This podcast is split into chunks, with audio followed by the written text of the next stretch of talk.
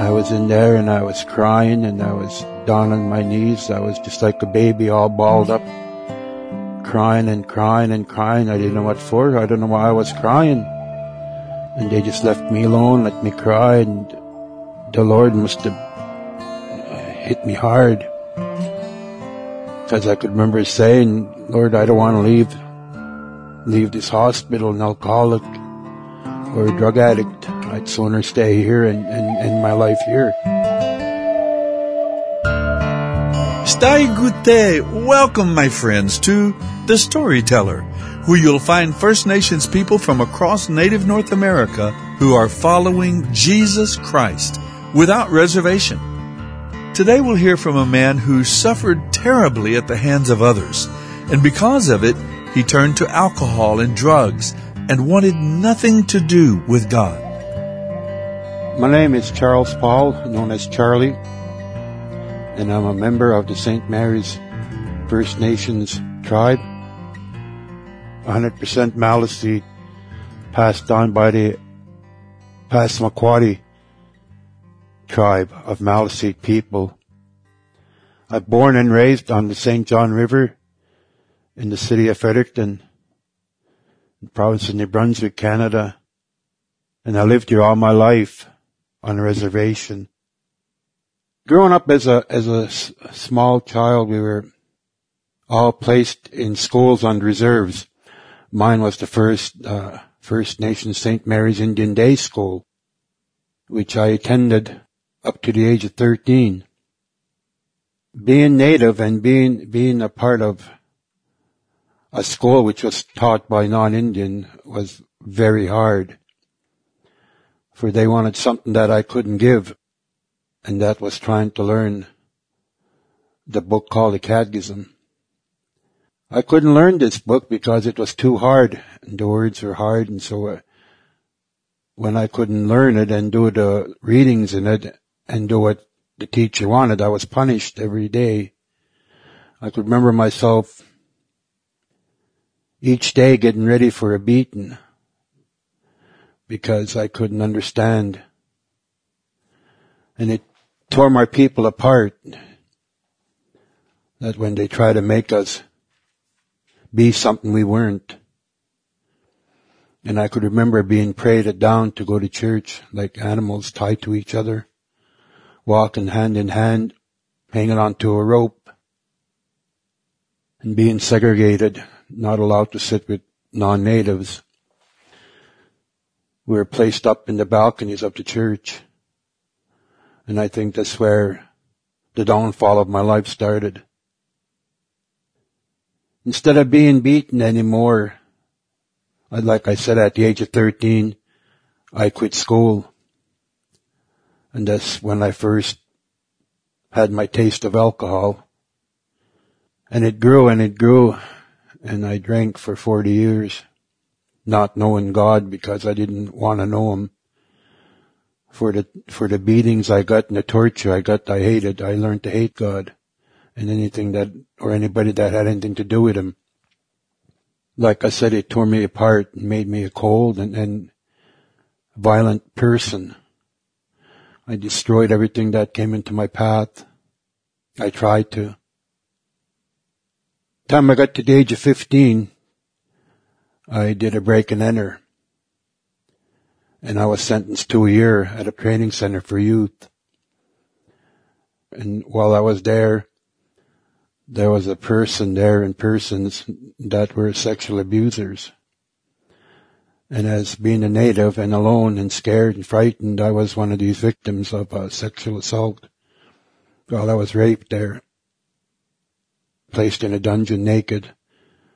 And that made me even more angrier and more mad and despised white people. I didn't want anybody. I couldn't care for anybody.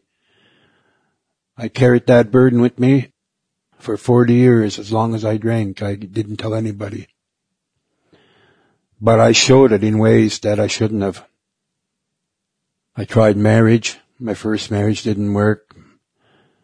I had a daughter. She died at the age of 6 months old through my first marriage, and that again set me off into a rage and disowned my wife and left her and just kept on drinking and just being a cold person. I should have never been married or thought of it because of the hurt that was inside, and I didn't know what to do with it. I didn't want anybody to know, because at them days, it wasn't the right thing to tell anybody that you've been abused sexually, verbally, mentally, every way you could be. I was damaged. I felt that my life was no good. I felt that I was worth nothing. I felt that I was useless, that the only thing I could do was drink and drink and drink. And it carried on, and I kept drinking, getting in trouble, in and out of jail, no education. Didn't know how to live because I never lived sober. I just lived on drugs, alcohol, and violence. Traveled where I could, did what I could, made money anywhere I could, selling drugs, drinking, stealing, anything. And that's where I lived. I lived like that all my teen life and all my adult life. Seen people come and go, seen people die, buried my own people, watched them die in fires. But I didn't know why. I didn't know that at this time the Lord had his hand on me and was getting me ready for something. But I just didn't realize it, though, at that time, that I was to do good in the world at some point. After being arrested a few times and being in jail, my last time I was in a place called Westmoreland Institution.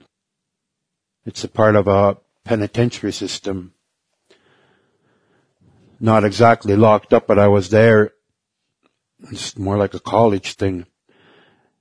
I kept going to church there and kept going to church and watching people going, and they're always talking about how good they felt after going to church. So I started going. And I wanted to know more about it. I got excited and wanted to learn more and more and more about it. So I started thinking. I said, outreach. St. Mary's Outreach, Christian Outreach, Martin, Barron, Richard. Maybe they'll come to see me. Maybe they'll share the word of the Lord with me as natives, talking to native, and see if it's real. So the pastor there, we got in touch with Martin and Sue, and through their kindness and love for Jesus, they came down, brought the whole group down, and they did a service in the church. Oh, there must have been, I don't know how many of us in there, all listening like we always did, sitting way, way in the back. I sat way in the back so I wouldn't be seen. And after their preaching and their singing and hearing their stories, testaments about Jesus, I looked around at some other guys, and we all looked at each other, and anybody want to come up and give their heart to the Lord? And I didn't know what it was. I didn't know what to expect or what it was. But I went up. And that was the first time that I felt that somebody's given me something for free without me giving anything back, just my love. That's when it truly reached me inside that this is real, because these people wouldn't come all this way and just come because they want, or they came for the love of Jesus and to share it in jail with us. And that's how it began. And it grew and it grew and it grew. If I had to go back a little bit ways, I'd have to say that I took sick and took a diabetic seizure along the way there in Moncton. And I was placed in hospital. And I thought I was dead because they were trying to keep me alive by giving me some kind of medication. And I ended up in hospital, and I was there for 3 days. And I came to. I woke up, and I at this time I don't know what happened. I don't really understand it. I was in there, and I was crying, and I was down on my knees. I was just like a baby, all balled up, crying and crying and crying. I didn't know what for. I don't know why I was crying. And they just left me alone, let me cry, and the Lord must have hit me hard.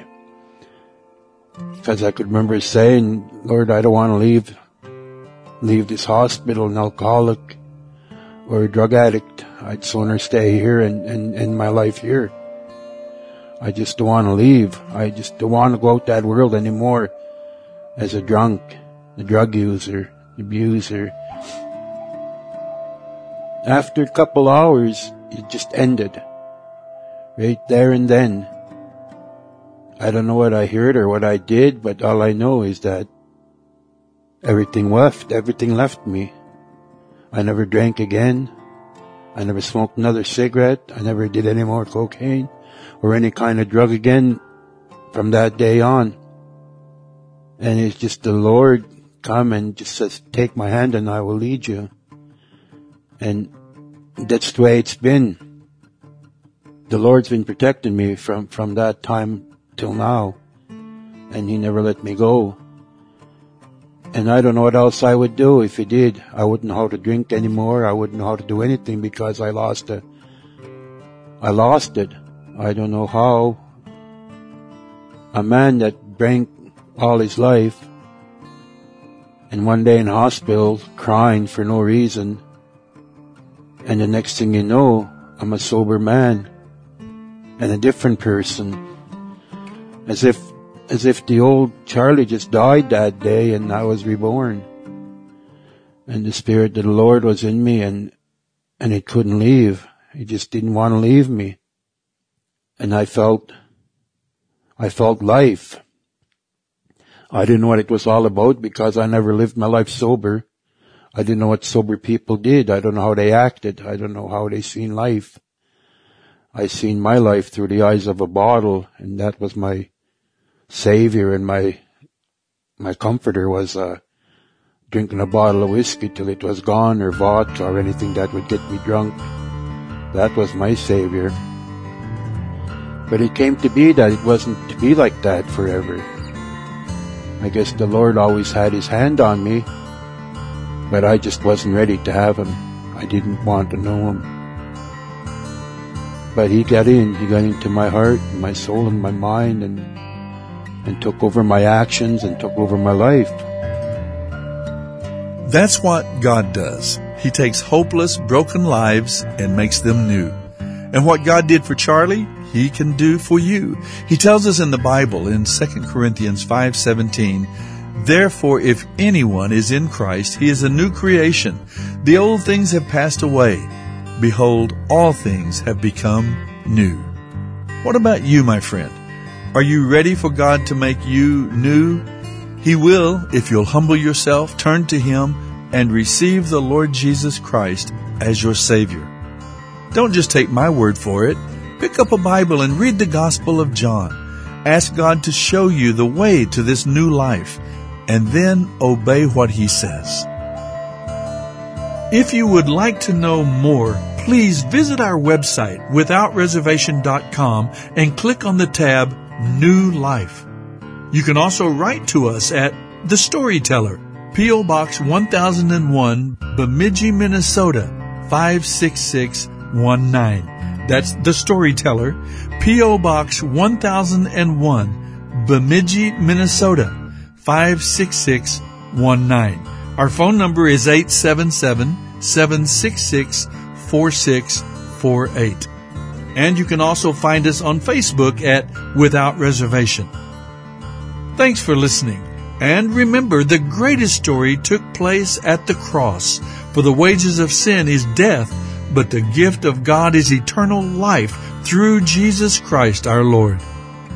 There's more to Charlie's story, so we hope you'll join us again next time as we listen to The Storyteller.